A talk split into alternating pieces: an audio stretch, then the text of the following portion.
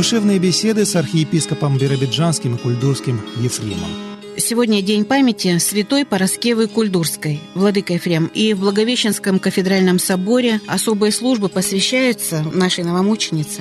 Да, святая новомученица Пороскева – одна из восьми святых, которые включены в собор Биробиджанской епархии. Напомню, что он был учрежден в 2018 году, и туда вошли прославленные к этому времени восемь человек, которые не являлись уроженцами Дальнего Востока, но но послужили Христу в подвиге мученичества именно на нашей земле. И святая мученица Пороскева – одна из тех, кто проявил удивительную стойкость в вере, сохранил верность Христу даже до смерти и прославил Господа подвигом все прощения к своим гонителям, прославил Господа любовью к ближнему и к Богу, и прославление уже у людей в лике святых – это только лишь констатация совершившегося факта прославления у Господа. То есть, когда происходит канонизация, люди свидетельствуют о том, что нет никаких сомнений в святости данного человека.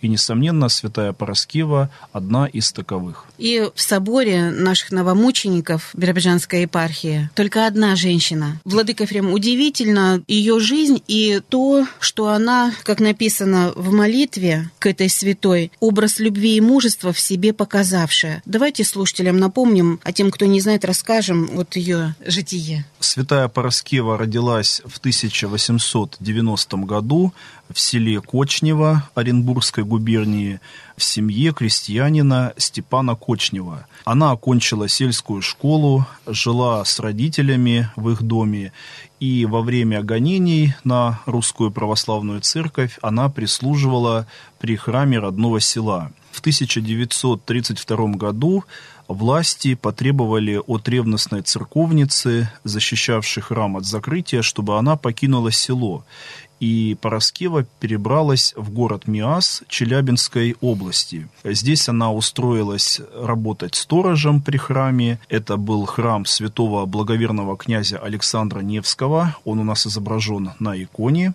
святой Пороскевы, которая находится в Благовещенском кафедральном соборе. Храм, к сожалению, не избежал участи разрушения, поскольку действующая в то время власть провозглашала это одним из направлений своей разрушительной деятельности. И вот случившаяся размолвка с соломщицей, нарушавшей, по мнению святой Пороскевы, церковный устав, заставила ее уехать из этого храма в село Вознесенское, где она активно трудилась при Вознесенском храме. И через год Пороскева вернулась в Миас, в Александро-Невский храм. Ее выбрали членом церковной приходской двадцатки, поскольку она была очень активной труженицей церковной, неравнодушным человеком. Но в 1937 году власти арестовали священника Александра Невского храма, и прихожане стали искать другого священника. Но местные власти отказывали в регистрацию любому священнику, которого находили приходские активисты. И по этой причине Пороскева предложила всем прихожанам написать жалобу в ОВЦИК, приехав в Москву 27 декабря 1937 года. Она подала жалобу чиновникам в ЦИКа, а сама отправилась на прием к заместителю местоблюстителя Патриаршего престола митрополиту Сергию Строгородскому, который впоследствии, как мы знаем, стал патриархом. И она обратилась с просьбой прислать священника э, в город Миас Челябинской области, поскольку, как она сказала, местные власти всячески препятствуют тому, чтобы в действующем храме служил священник. Митрополит Сергий благословил ехать служить в храм Александра Невского, сидевшего в приемной как раз в это время и просил просившего место для служения священника. Из патриархии они сразу же отправились на Казанский вокзал города Москвы, купили билеты, собирались выехать уже в МИАС 30 декабря, но священник был родом из Бессарабии, в то время уже отошедший к Румынии. Там жили его родители, родственники, он имел намерение переехать из Советской России на родину, и в один из приездов в Москву он подал документы в румынское консульство, и теперь, решив использовать использовать время до отъезда, отправился в консульство, чтобы навести соответствующие справки. Это было 29 декабря, за день до выезда. После посещения консульства священник отправился на Казанский вокзал, а здесь он уже был арестован, и вместе с ним арестовали и Пороскеву Кочневу. Их заключили в Бутырскую тюрьму в этот же день и учинили им допрос. И вот здесь, Владыка Ефрем, ведь могла Пороскева Степановна сказать, отвечая на вопросы, что она, допустим, и не входит в эту двадцатку, вот о которой вы говорили. И, может быть, ее бы отпустили. Но вот настолько была сильна ее любовь к Господу, и настолько она действительно мужественный человек, что у нее хватило смелости отвечать на вопросы правдиво, не скрывая ничего. И она понимала, что за это, конечно, будет наказана. Да, надо отметить, что православным христианам свойственно не злобие, поскольку об этом учит нас Евангелие. И даже когда неправедное гонение, осуждение очевидно, то это никак не обозляет человека православного исповедания. И вот тот краткий фрагмент допроса, который дошел до нас из следственных материалов, он свидетельствует, как вы верно заметили, о любви, незлобии Пороскевы, ее твердости. И когда следователь спросил, являетесь ли вы членом двадцатки церкви Александра Невского, она сказала, я являюсь активной церковницей, организовавшей подписи под заявлением, которое мною было передано в ВЦИК, и являюсь членом двадцатки храма Александра Невского в Миасе. Следователь сказал, что они располагают данными, что вы среди окружающих вас лиц вели контрреволюционную агитацию и распространяли провокационные слухи о скорой гибели советской власти и втором пришествии Христа. Вы это подтверждаете? На что Пороскева сказала, нет, я это отрицаю. Уточните, чем вы занимались до ареста, последовал вопрос. До ареста я занималась исключительно охраной церкви, сторожила было.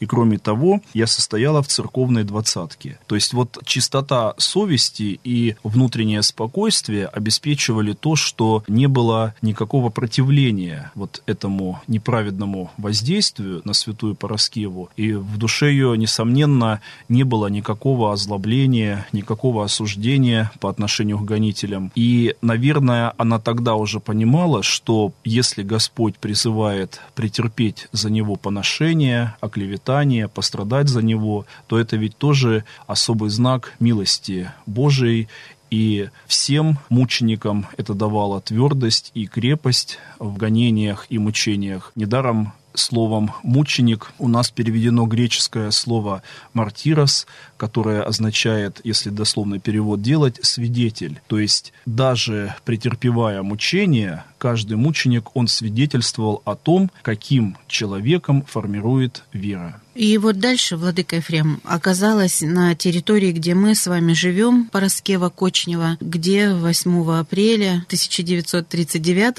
года ушла в мир иной. Да, она недолго потрудилась, и тройка НКВД приговорила Пороскеву к 10 годам заключения в исправительно-трудовой лагерь с обвинением в антисоветской деятельности. Она была этапирована в БАМЛАГ, в железнодорожный лагерь на станции Известковая. И во время непосильных трудов Пороскева была раздавлена, и в лагерном лазарете она скончалась от ран 8 апреля 1939 года, поэтому 8 апреля является днем ее блаженной кончины и почитается как день ее памяти. Ну, на примерном месте, где вот эта братская могила, есть сегодня крест православный в поселке Известковый. Да, этот крест был освящен 31 августа 2006 года епископом Биробиджанским и Кульдурским Иосифом. Это кованый поклонный крест в память о всех скончавшихся на том месте и погребенных рядом на братском лагерном кладбище. Восемь святых у нас составили собор святых Биробиджанской епархии. Кто еще там погребен, мы не знаем.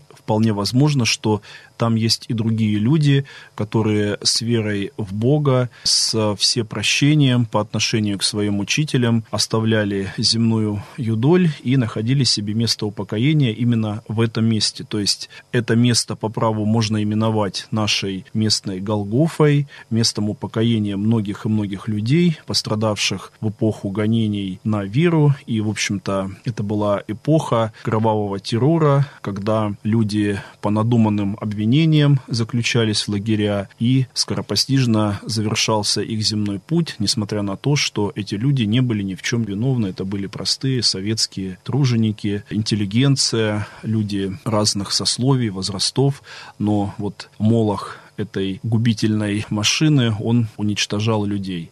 И это очень памятно, это значимо для нас, это дает основание для бдительности и в наше время, но мы при этом знаем, что любые гонения и мучения, они в итоге венчаются славой. И пример того, что теперь те, кто некогда был умучен за исповедание веры, являются нашими ходатаями перед Богом, это пример очень укрепляющий всех нас. И сегодня по Раскеву мы видим на иконе новомучеников Биробиджанской епархии, но есть и образ, вот такая большая икона ростовая, где изображена Пороскева Кочнева, и это событие 2017 года, когда к нам приехала целая делегация из Санкт-Петербурга, протеерей Геннадий Беловолов, Галина Зайцева и Михаил Журавлев. Просковья Степановна – это его бабушка двоюродная, потому что его дедушка – это родной брат Пороскевы. И гости из Санкт-Петербурга побывали в нашей студии. У нас сохранилась запись конца ноября 2017 года. Предлагаю сейчас фрагмент небольшой послушать. Началось все, наверное, года полтора назад. Мы с супругой после родов с нашим ребенком поехали в санаторий в Новгородскую область. И так получилось, что ребенок там сильно заболел.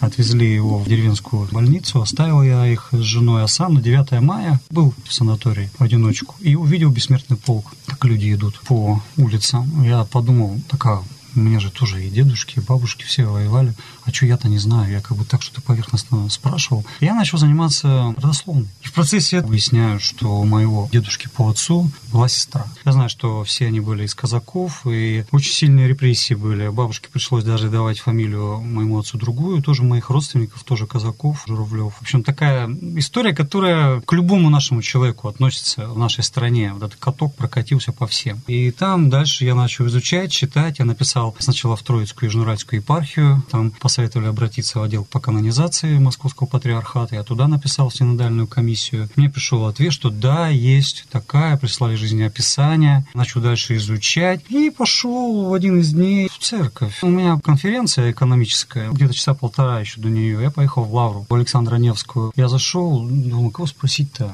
Ну, я мирянин, честно, да, вот. И, и вот здесь как раз-таки да, вы здесь, обратились, вот, да, ну, так случайно, так да, к Галине случайно. Викторовне. Да, и произошло чудо, потому что, в общем-то, толчок и вот это дерзновение нам показал владыка Ефрем, который приезжал к нам на концерт, посвященный Матроне Босоножке. Это было все связано, я была у Матроны Босоножки и зашла в Лавру. И, конечно, так как меня потрясла эта история святой, простая женщина, которая вот действительно была прихожанкой и стала святой. У нас Ксения Блаженная, а здесь Раскива Кощева. То есть вы просто счастливые. То есть мы открыли для себя святую, которая нам родная. И, конечно, если бы не владыка Ефрем, не отец Геннадий, это нужно донести. Да, это нужно конечно. иметь такую власть, дерзновение и действительно благодать. И вот я обратилась к отцу Геннадию, и дальше пошли чудеса. Да. Ведь вот буквально просьба была у Михаила Павловича поставить свечку у лика этой да, святой. вопрос,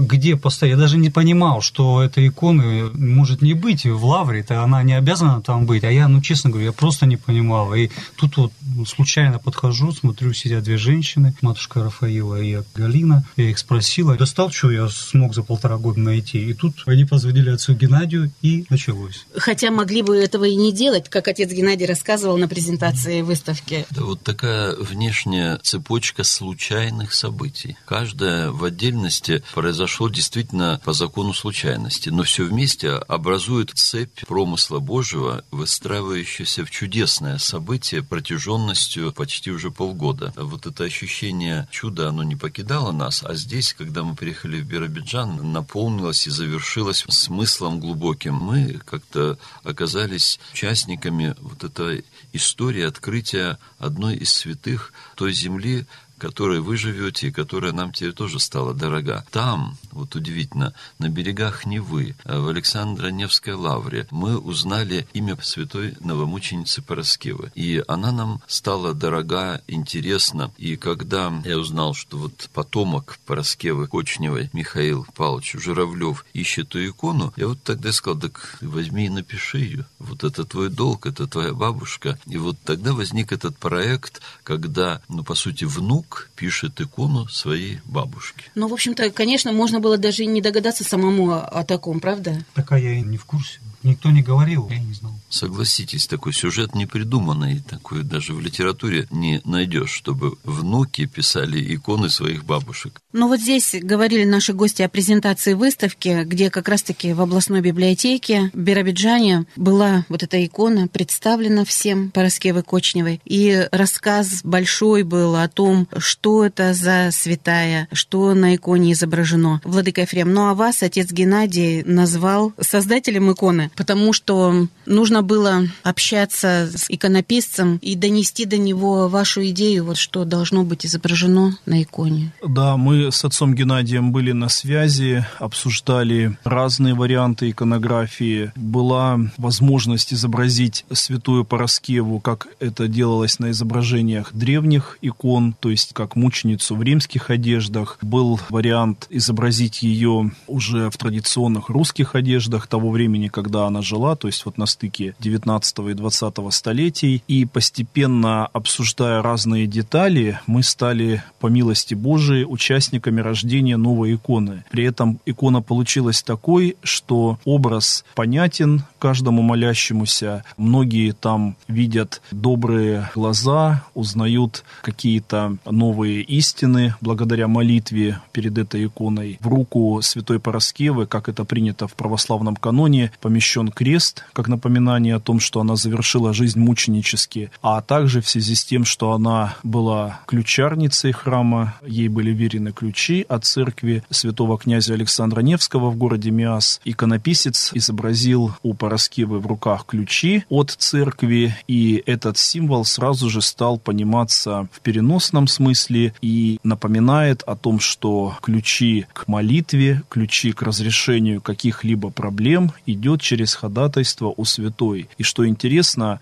в тот момент, когда икона была внесена в храм, как-то вот все обратили внимание на эти ключи в руках святой Пороскевы, и затем закрепилась традиция молиться ко святой Пороскеве тогда, когда не разрешаются какие-то сложные житейские вопросы. То есть вот действительно масса проблем, к которым нужно подобрать ключ, чтобы они разрешились. С другой стороны, мы приграничная епархия, у нас проходит проходит более пяти сотен километров государственной границы с Китайской Народной Республикой. И очень важно, чтобы молитвами святых охранялась целостность нашего государства, целостность границы, и вот в том числе данные ключи в руках Пороскевы понимаются еще и как то, что граница наша находится на замке молитвами и ходатайством святых. Конечно, те люди, которые служат в пограничной службе, они круглосуточно несут свое служение по охране границы, и мы знаем, что периодически возникают какие-то попытки нарушения государственной границы, которые, к счастью, сразу же же нашими пограничниками пресекаются. И вот их духовное укрепление по молитвам святой, которая прославилась при жизни тем, что свидетельствовала верность Христу, эти молитвы тоже им помогают. Поэтому мы еще понимаем этот символ на иконе как надежное закрытие, надежная защита нашей государственной границы. Ну и кроме того, святая Пороскева, она была потомственной казачкой, и ее почитают казаки как свою покровительницу. В начале передачи вы заметили, отметили, что это одна единственная женщина в соборе святых Биробиджанской епархии. И надо сказать, что на Дальнем Востоке святые мученицы немногочисленные. Есть святая мученица Пороскева у нас и еще одна святая мученица в Магаданской епархии, которая завершила свою земную жизнь на Колыме и также прославила Христа мученическим венцом. Вот здесь еще важный момент для женщин дальневосточниц. Это, наверное, первейшая их помощница и ходатайца, поскольку для женщин всегда свойственно обращаться за помощью, за советом к близким людям, подругам, как правило, сестрам своим. И вот святая Пороскева для многих стала духовной сестрой, наставницей и покровительницей. За непродолжительное время, пока икона находится в Благовещенском кафедральном соборе с 2017 года, мне уже приходилось слышать массу свидетельств от людей, как правило, от прихожанок, которые говорили о том, как разрешались их вопросы, проблемы, каким был ответ на их просьбы после молитвы у иконы святой Пороскевы. Владыка Ефрем, к сожалению, время нашей встречи завершается, и про Пороскеву Кочневу продолжим в следующий раз. Здесь очень много материала, который важно знать всем нам, поскольку и речь идет о почитании нашей святой. Продолжим в следующий раз. Душевные беседы с архиепископом Биробиджанским и Кульдурским Ефремом.